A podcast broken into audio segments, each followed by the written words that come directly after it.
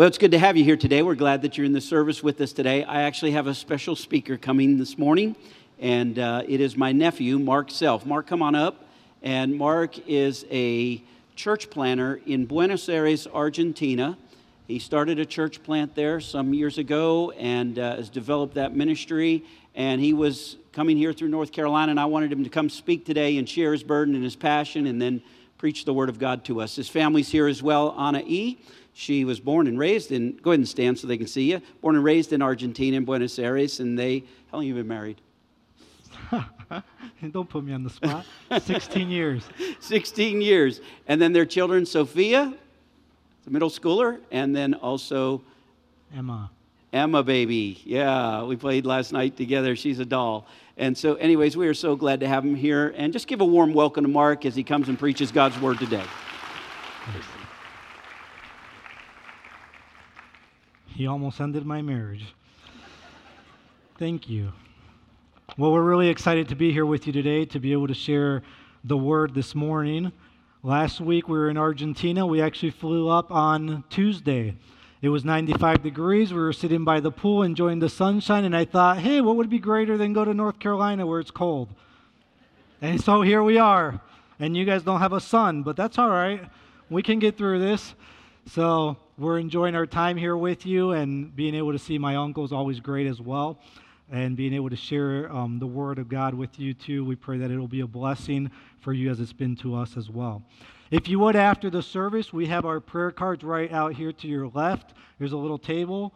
If you would take our prayer card so that you are praying for us, above everything else after today, what we need is that you be praying for us in Argentina. We've been uh, in the ministry there for 10 years. Um, in April, it'll be 10 years since we've been back as missionaries. I actually was born and grew up in Argentina. My parents have been there since 1980. And my wife, her parents are from Argentina. And so, as we are down there sharing the gospel, as we are down there planning churches, as we are down there doing the ministry God has called us to do, we need your prayers. And so please take that so that you remember to pray for us. Also, we have a sign up sheet out there. I email about once a month. We have a little Facebook group that we send out the email as well or the, or the prayer letter as well so that you know what's happening. There's pictures on there as well so you see faces and you can be praying for us even better that way. So if you would do that, that would be fantastic so that we know more and more people are praying for us. If you would turn in your Bible this morning to Acts chapter 17. Acts chapter 17. In just a moment, we will be starting there in verse 16. Just so you know, this is the first time I am preaching in English in a year and a half. So if I make up a few words, just go with it, okay? If I throw in some Spanish, it's because I don't know how to pronounce it in English. Just go with it. We had a guy come to Argentina one time. He spoke English and Spanish, and he forgot what the word grace was in Spanish. And when he came to grace, he said it in English, and he said, Because grace, and he continued. So if I say, Because gracia, you just go with me, okay? And we'll continue and we'll get through this. So, Acts chapter 17 is where we are this morning. Back about a year ago in February of 2023, a new family came into our church. The, husband name, the husband's name was Javier. His wife's name was Soledad. If you can put that picture up there for me. Soledad was in a Pentecostal church for about 15 years. During that time, she had invited her husband to come to church with him. He went with her off and on, but he never really cared about being in church.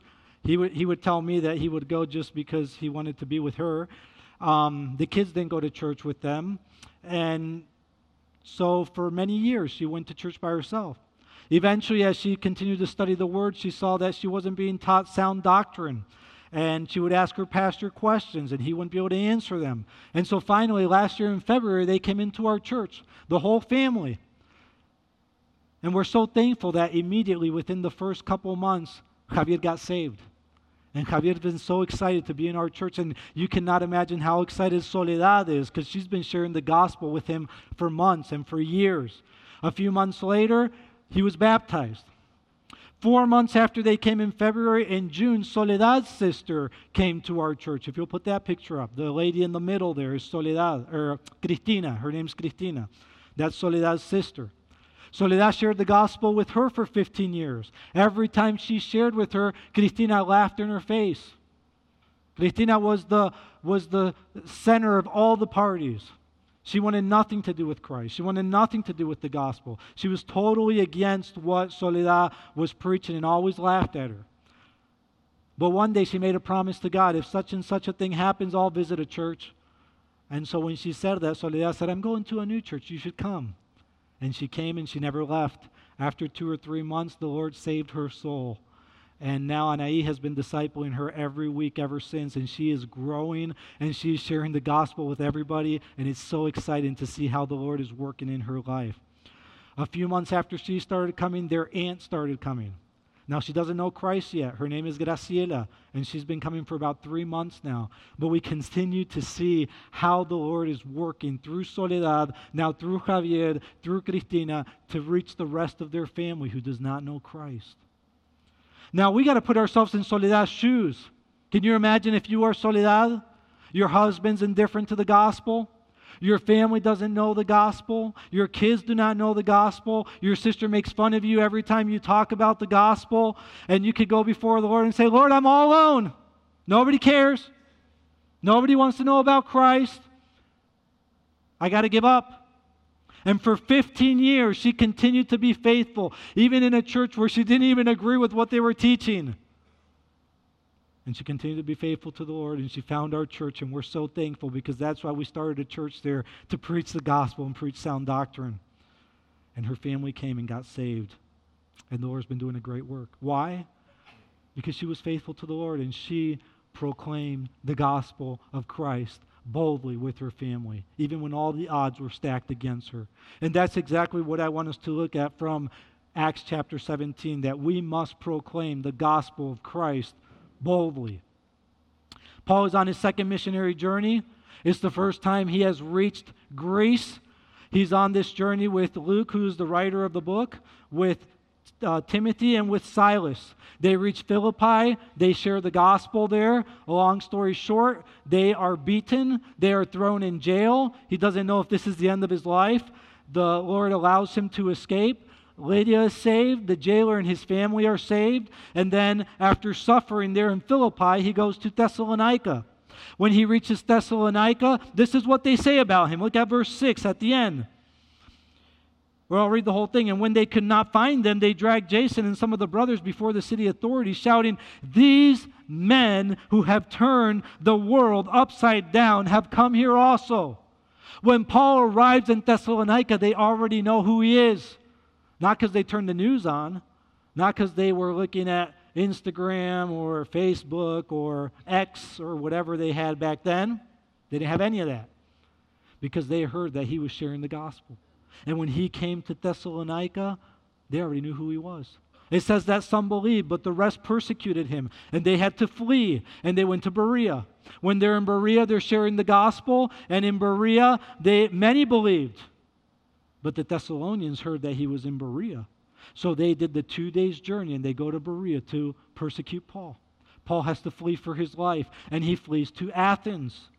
In chapter 17, verse 16, it says, Now while Paul was waiting for them at Athens, Paul goes to Athens by himself. Luke was left at Philippi. Timothy and Silas are left in Berea. And here goes Paul down south in Greece, and he goes to the most incredible city of the ancient world, Athens. And he's all by himself when he goes into the city. But he's not going to wait in silence. He's not there for the sights and scenes. He's there to preach the gospel. And he's not going to stop in Athens until everyone has heard the gospel of Christ. And that's what he does preach the gospel of Christ. So look at me with look with me at verse 16. The first thing we're going to see today is the fervency, the fervency. Now while Paul was waiting for them at Athens, his spirit was provoked within him as he saw the city was full of idols. And I'm reading from the ESV this morning. Paul arrives in Athens.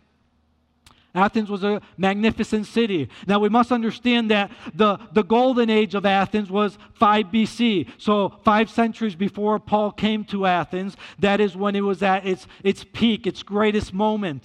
Very few cities have matched Athens' splendor then and even now. Athens was known for its art, for its literature, literature, for its philosophy, for its oratory. It had some of the greatest philosophers, which many of us have studied, at, such as Socrates and, and um, Plato and Aristotle in the fifth and fourth centuries. They also had some other philosophers, such as Epicurus, who began the school of the Epicureans, which we will see in verse 18.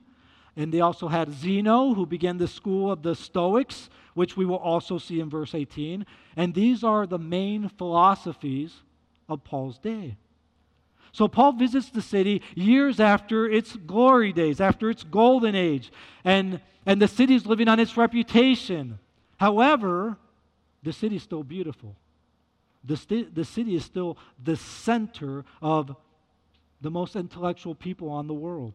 It is the epicenter of the philosophical world. And Paul is with the most brilliant people in the world, and he is very comfortable in this setting. And so, as he is there, the end of the verse says that he saw that the city was full of idols. What's the main thing about Athens? It is a center for idols. There are idols everywhere. It was said that it was easier to find an idol than a man.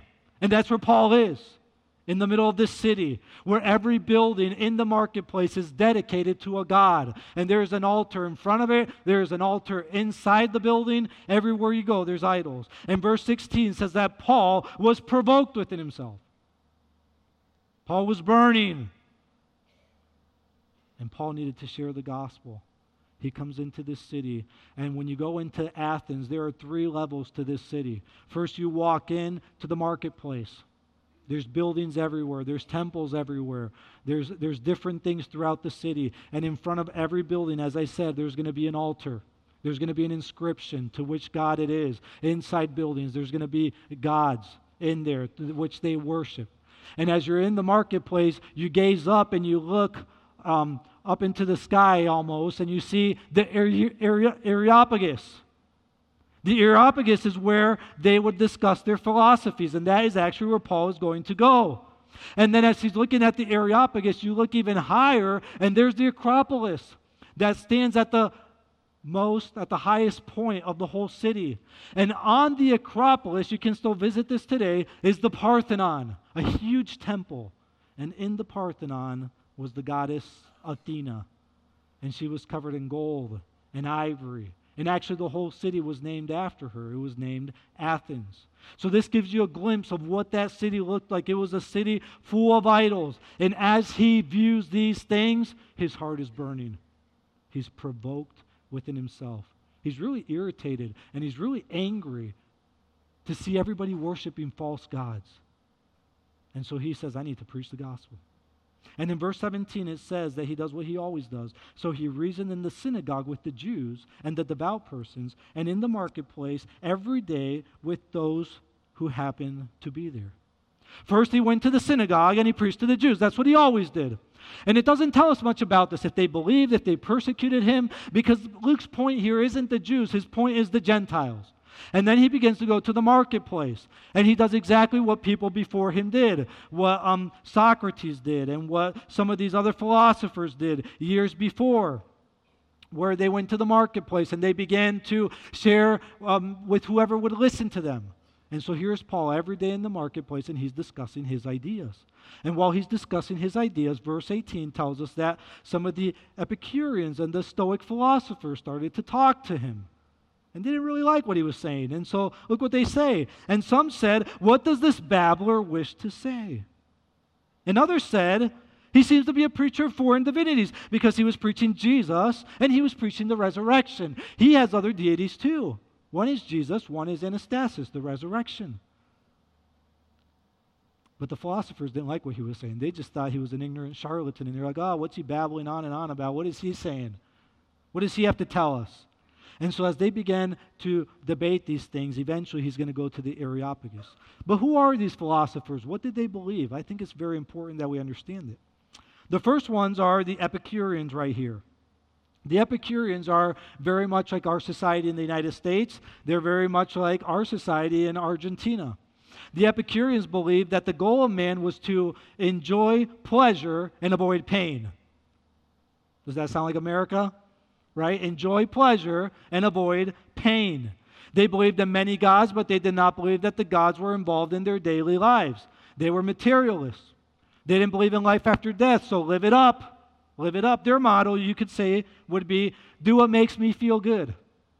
I'm going to do what makes me feel good. I'm going to seek out my happiness, what I want. That's what the Epicureans believed. That was one side of it. The other people were a part of the school of the Stoics.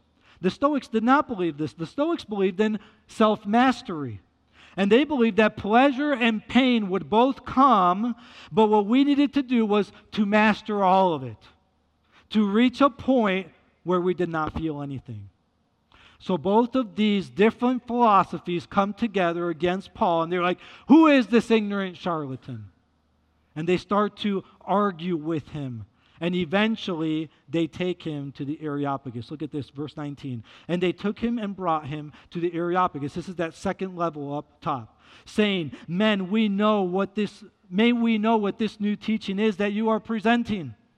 For you bring some strange things to our ears we wish to know, therefore, what these things mean.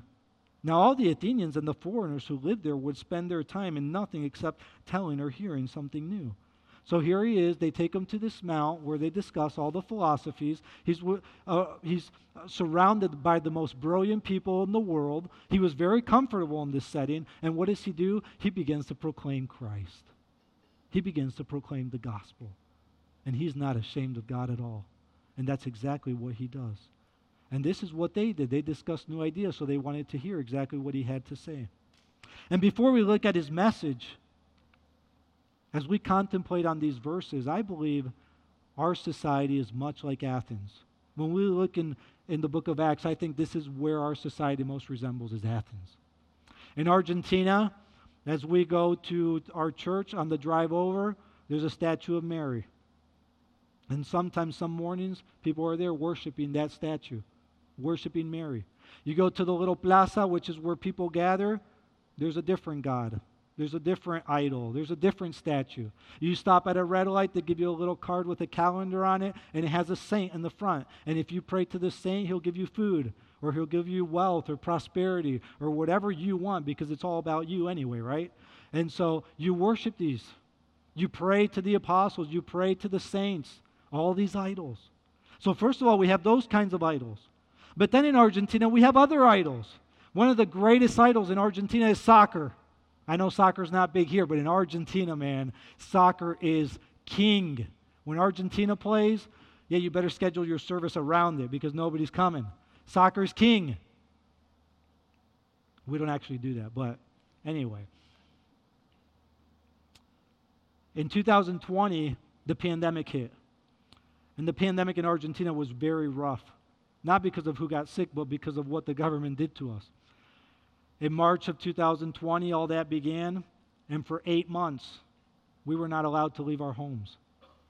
We were not allowed to open the front door and go outside. We weren't allowed. The president got on a helicopter because I don't think he had anything better to do, I guess, and he went throughout the city of Buenos Aires checking to see if anybody was on the streets. They put barricades between city to city. You couldn't go out in your car. They'd send you back home or maybe throw you in jail. You couldn't go out. For eight months, my parents lived 25 minutes away. We didn't see them. My in laws lived 45 minutes away. We didn't see them. We couldn't go anywhere. That was from March to October. The end of October, beginning of November, they started letting us go out. The law was you couldn't go out without a face mask. So even if you left your front door, you had to have one on everywhere you went. And they were very strict about it. When we finally went to church, we all had to be separated, you know, and not be, when you, in Argentina, you kiss people, you hug people when you see them. We weren't able to do any of that. And they'd have people go to different churches and check what you were doing. In the midst of all this, in everything that we had to do and what was happening in Argentina, in November of 2020, Maradona dies. Now, Maradona was the greatest soccer player who ever lived up to his time in Argentina. Maradona has been worshiped as a god down in Argentina. And when he died, I guess the president declared a holiday from COVID. Because what he did was he put on a funeral at the Pink House, which is your White House here. He put a funeral on for Diego Maradona. And 1.5 million people crammed in the street for the funeral. In the midst of all of this, to worship this man who was a drug addict, who was a horrible, left a horrible legacy for the country. Why? Because they loved him, they adore him. He actually scored a very famous goal in the World Cup in Argentina won. And it's called the hand of God because he scored it with his hand. Worshipped. Just a few years ago, in two, or a couple years ago now, in 2022, if you follow the World Cup, you know Argentina won the World Cup. Now, don't get me wrong, I love sports. I love Argentina. I celebrated the World Cup. The last time they won, I was two months old, so I've been waiting a while. And when Argentina won, the team came back from Qatar and they had this huge parade. There's 17 million people in Buenos Aires, and you know how many people went to the parade? Five million people. The streets were packed. It was 110 degrees outside, and there they were. And the team went out on the bus and they were going to go through the whole city, and they went about five miles. It took them hours and hours, and eventually helicopters evacuated them because they couldn't get back to where they needed to be. Why? And I'm not against sports. I love sports. I'm a Lions fan. Finally, they're good, right? I love sports. But people just worship it. They worship it. And Messi is the greatest player now in Argentina, and people worship him. And they actually bow down to him. Society is full of false gods, full of them. And my question to you is Does your heart burn for the unbelievers? Does your heart burn for the unbelievers? Does it produce a desire in you to share the gospel with them as you see your society that's lost? And you don't have to go very far to know that the United States is lost. We need to be fervent to share the gospel anywhere we go and wherever we go, wherever the Lord has placed us, because people need Christ.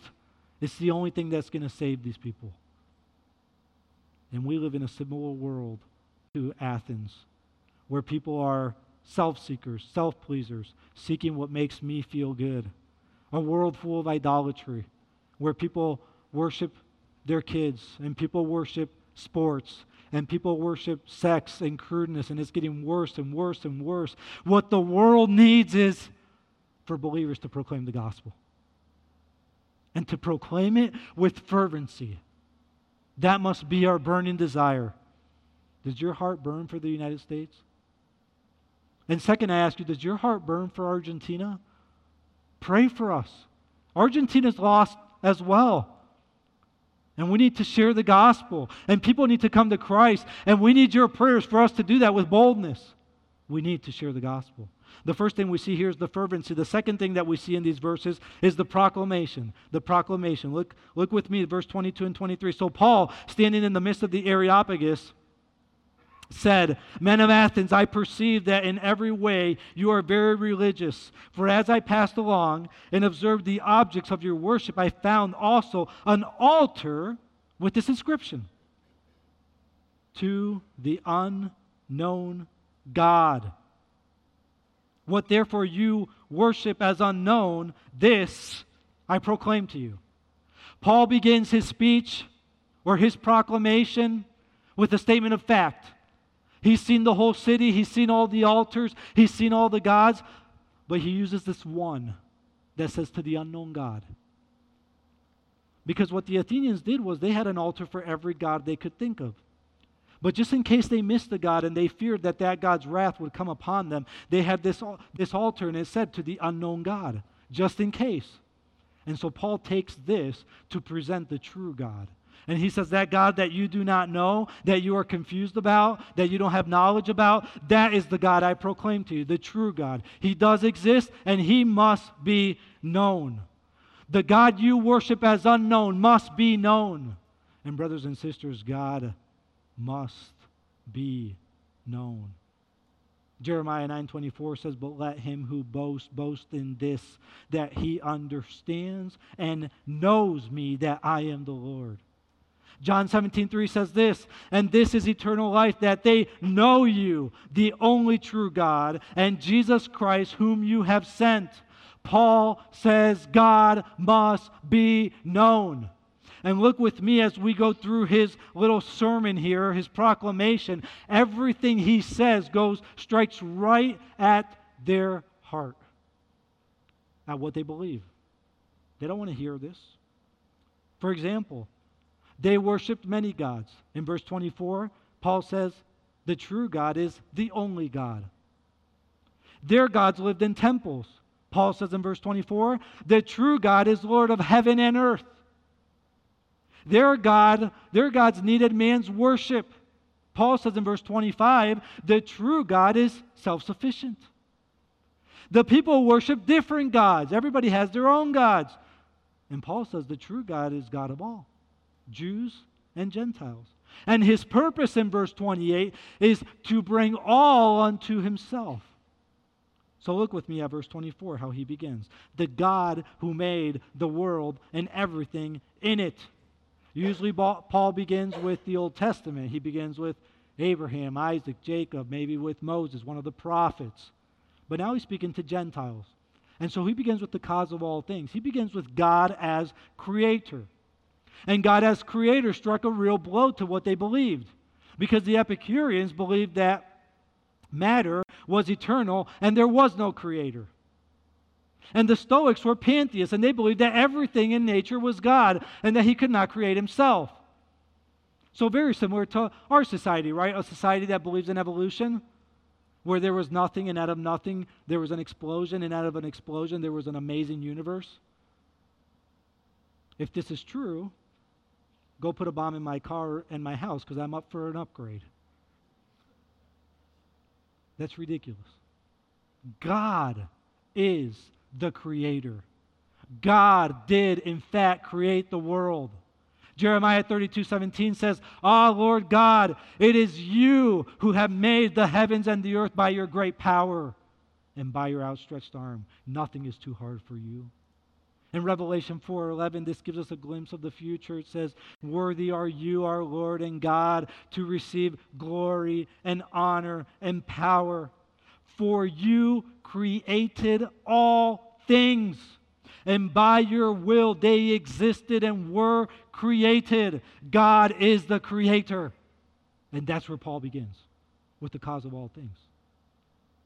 And then he says in verse 24, look, look there with me. This God who created all things, being Lord of heaven and earth, does not live in temples made by man. God is not only the creator, but God is also the ruler. And this message goes so well with what we sang this morning, because we sing about Christ being the ruler. We sing about him governing over all things. And this is exactly Paul's message. He created the world and he dominates over the world. God does not live in man made temples. That's not where he lives. He's not confined to a particular place. He cannot be held down. He rules over his creation. Psalm 93 says that he rules over the creation. He reigns in majesty. His throne is established over all from eternity to eternity. He is mighty. He is immovable. Brothers and sisters, our God reigns. He reigns over all. He is the creator, He is the ruler. But Paul doesn't stop there. He is the giver of life. Look at verse 25. Nor is he served by human hands as though he needed anything, since he himself gives to all mankind life and breath and everything. God does not need anything. God does not need our worship. We must worship him, but he does not need it. God does not need our love. We must love him, but he does not need it. God does not need us. He doesn't. Their gods needed them to appease them.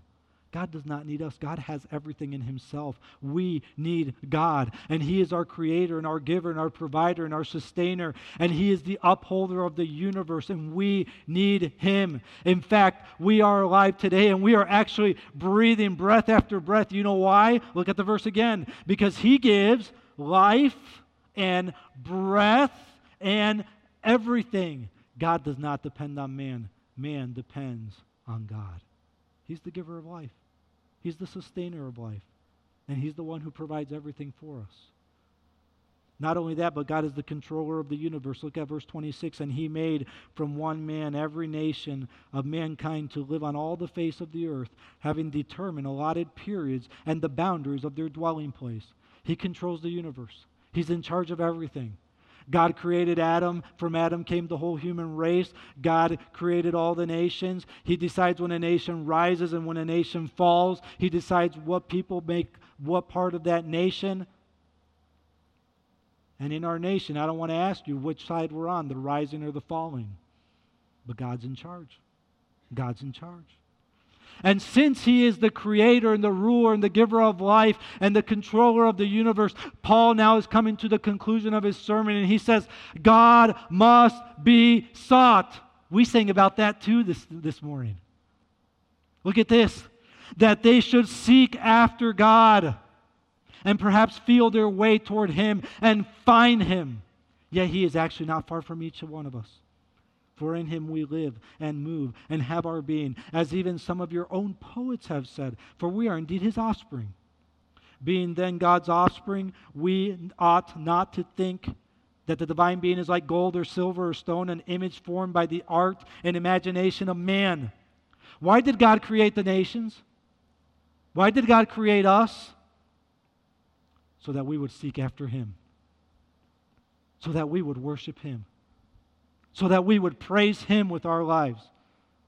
All of these truths that Paul has been speaking about have led up to one thing that we would seek after God. And that's what he says now to know him and to worship him. This is the purpose of man.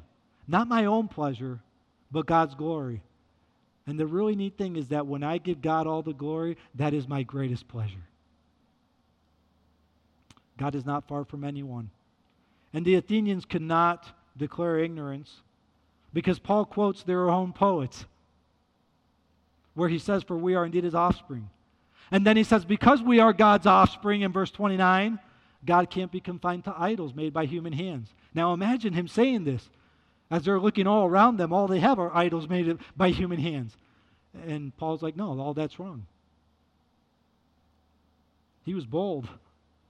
God cannot be confined to gold, silver, and stones. God cannot be confined to human limitation. This is not the true God. And so he says God must be sought. And so in verses 30 and 31, one may ask, well, how can God be sought? And that's what he's going to tell us right now in verse 30 and 31. The times of ignorance God overlooked.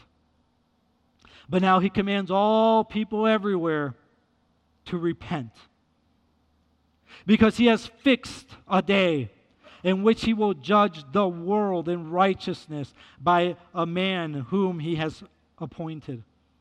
And of this he has given assurance to all by raising him from the dead. This is Jesus Christ. How can God be sought? Repentance. Repentance and faith. Two things that go together. Here he speaks of repentance. Look at verse 34. But some men joined him and believed. They had faith. For us to come to Christ, we must be converted. This means we are to repent of our sins, hate our sins, be turned away from our sins, and believe in Christ. That Christ has come. Christ has died on the cross for our sins. Christ, being God, was the ultimate sacrifice. And there he hung on the cross, taking your sins, my sins, the sins of the whole world upon him. And he died, was buried, rose again in victory over death, over sin, satisfied the wrath of God. And the Bible says that whosoever believes in Christ as their Savior has eternal life. And so Paul says, You must repent. You must repent of your sins. And he gives three reasons that they must repent. First, there in verse 30, because God has been patient. God has been patient. He has overlooked the times of ignorance. But don't confuse God's patience with no judgment. God has been, been patient. You must repent. Second, they must repent because God demands repentance. Look at verse 30.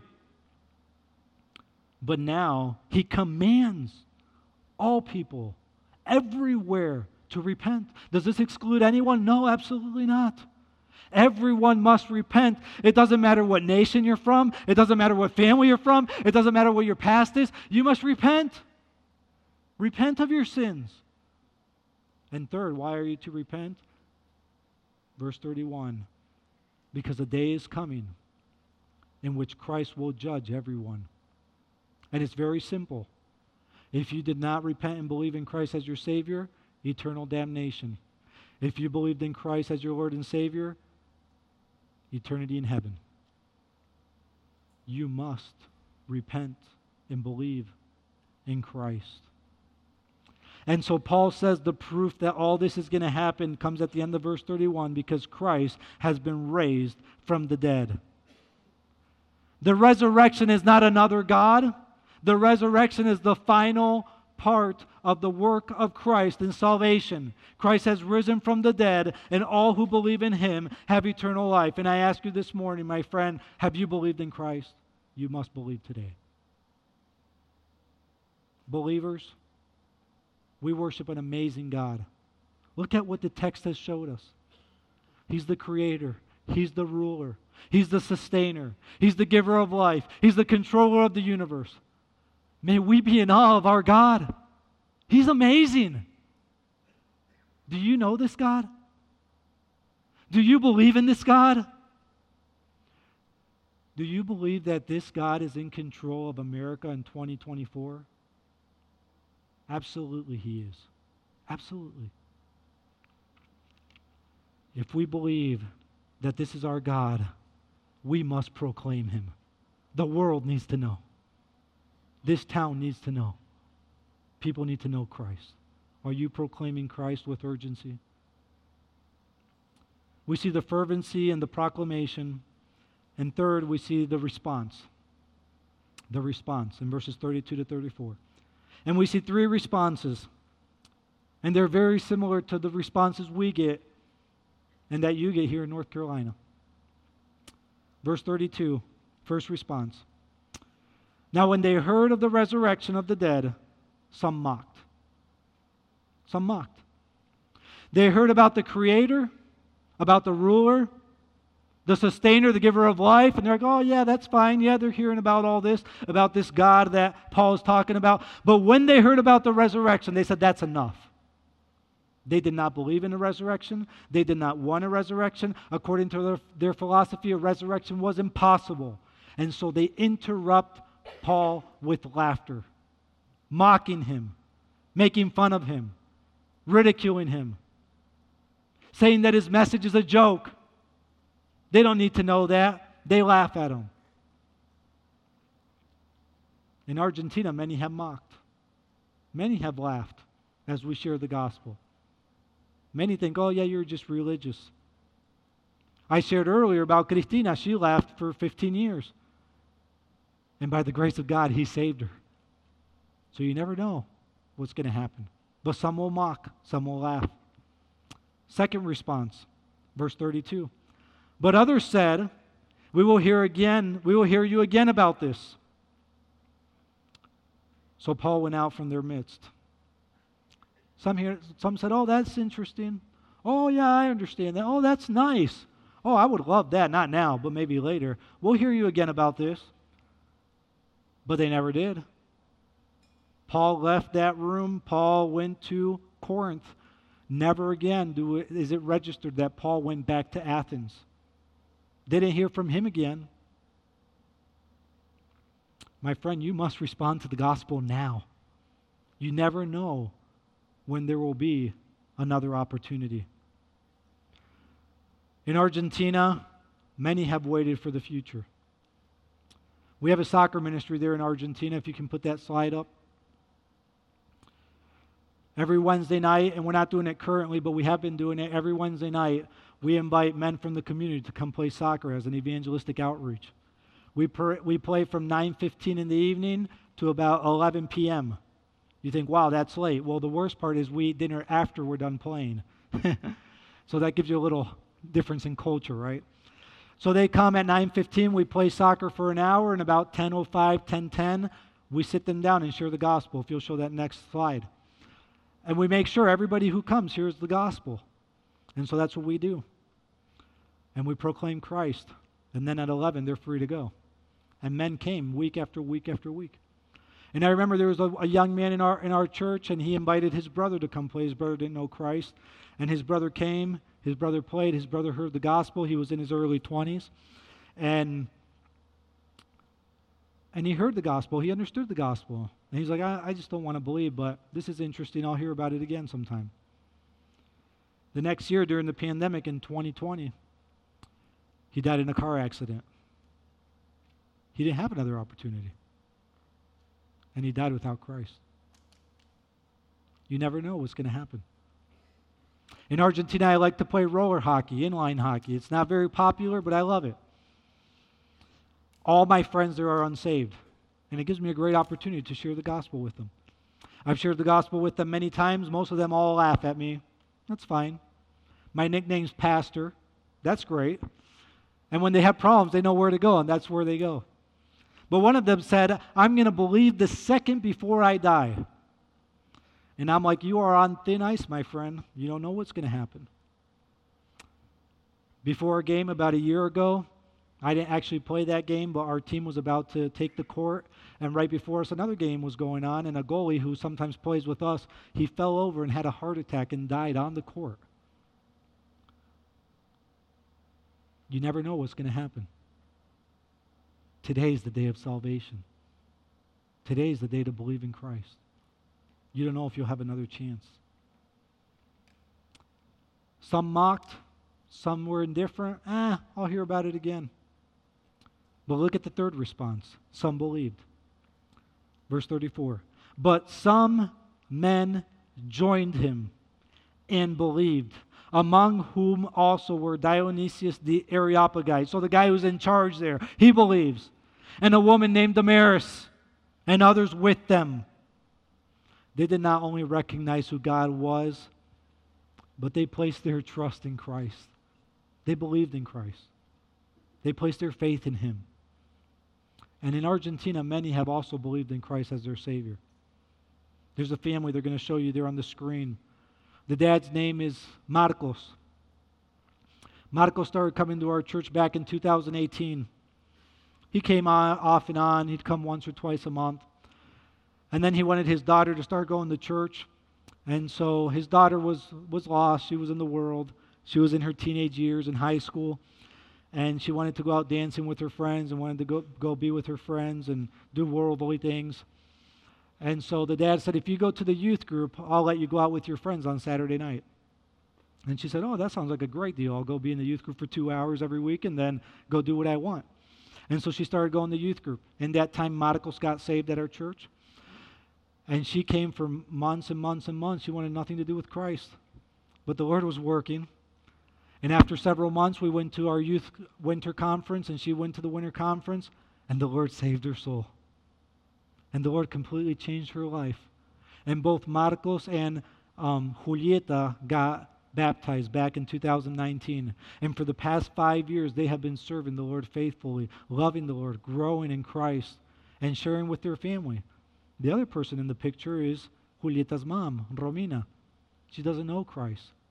She came to church kind of to, to tell the pastor, You don't know how much my daughter's changed. It's amazing. I don't know what's happened to her, but she's a different person. I can't believe it. And I'm like, I can. It's Christ. And you need the same Savior. She's heard the gospel many times, but she doesn't know Christ. So it's a blessing. We see how people have believed, but then we continue to pray for others. And so pray for others in our church that they would come to know Christ. Everybody in our church is a first generation Christian. Their parents don't know Christ, their kids don't know Christ, their grandkids don't know Christ, their aunts and uncles, their grandparents, nobody knows Christ but we must continue to proclaim the gospel boldly and see how God continues to work, and it's amazing. Some will believe, and when they do, wow, we praise the Lord. The response that we see in Acts 17 is the response that most resembles Argentina and I believe the United States as well. In our society, people do not know God. In our society, people have idols everywhere they look. And when we preach the gospel, some will mock at us. Don't let that persuade you from not preaching the gospel. They'll mock. So what? Some will be indifferent to the gospel. So what? Continue preaching because some will believe. Some will believe. So, first of all, I ask you, my friend, have you responded to the gospel? Or do you mock the gospel? Or do you say, oh, a day will come when I'll believe? No, you must believe now. I beseech you before the Lord that you believe now, repent and believe. Today is the day of salvation. You may never have another chance, and judgment is coming. And it's your eternity that is at stake. Believe in Christ. You may say, Well, I have already believed in Christ. Does your heart burn for the lost? Are you preaching the gospel everywhere you go, telling people that they need to believe in a Savior? Why not? Are you afraid? What's the reason? There's a family in my parents' church who've been saved for probably 30, 40 years now. And about 25 years ago, the Lord allowed them to have a gymnasium where they teach martial arts. And from the get go, they said, This is going to be a place where we're going to serve the Lord through this job that, and business the Lord has given us. As you walk up the steps into their gymnasium, they have their values and their goals and their mission statement, and God's in the center of all of it. Everybody who comes in from the community knows who they are and what they believe. Now, this is the business that feeds them every day, but they don't care. They're going to do what God wants. And so they share the gospel with everybody. Hundreds of people over decades have heard the gospel. Hundreds of people have come to church because of their testimony, and dozens of them have been saved through this ministry. That wasn't even a church ministry, it's just something they decided to do with their business. That's the way to do it. It doesn't matter where you work, share the gospel. Oh, I may lose my job. The Lord has something else then. Don't worry about it. It doesn't matter if you have a business, share the gospel. We must proclaim the gospel boldly wherever we are. The Lord has placed you in a place, in a house, in a neighborhood, in a job, in a business, wherever you are, so that you share the gospel with those people. And as you see people come, as you see people come to know Christ, you will sit back and be amazed how God continues to work. Preach the gospel to everyone. Preach it fervently. Preach it boldly. And lastly, would you pray for us in Argentina? People in Argentina need the gospel. People in Argentina are lost. That they, may, that they may hear the gospel, that we may preach it boldly, and that they may come to Christ and their lives may be transformed. We must proclaim the gospel of Christ boldly. Let's pray. Heavenly Father, we thank you, Lord, for your word. We thank you for the clarity of what we must do. First of all, we're so thankful and we have such gratitude that you would save a sinner such as us. We thank you for Christ who died on the cross for us and rose again to bring us salvation. And Father, we pray that all of us who have come to know Christ as our Savior, Lord, that we would go out, that we would be bold, that we will want to share what you have done in our own hearts, transforming our lives, and that we may proclaim Christ everywhere we go. And some may mock, and some may be indifferent, but many will believe and their eternal destiny will be secured in heaven with Christ. And we rejoice, Lord, for all those whom you come to save. May we proclaim the gospel boldly. In Christ's name we pray. Amen.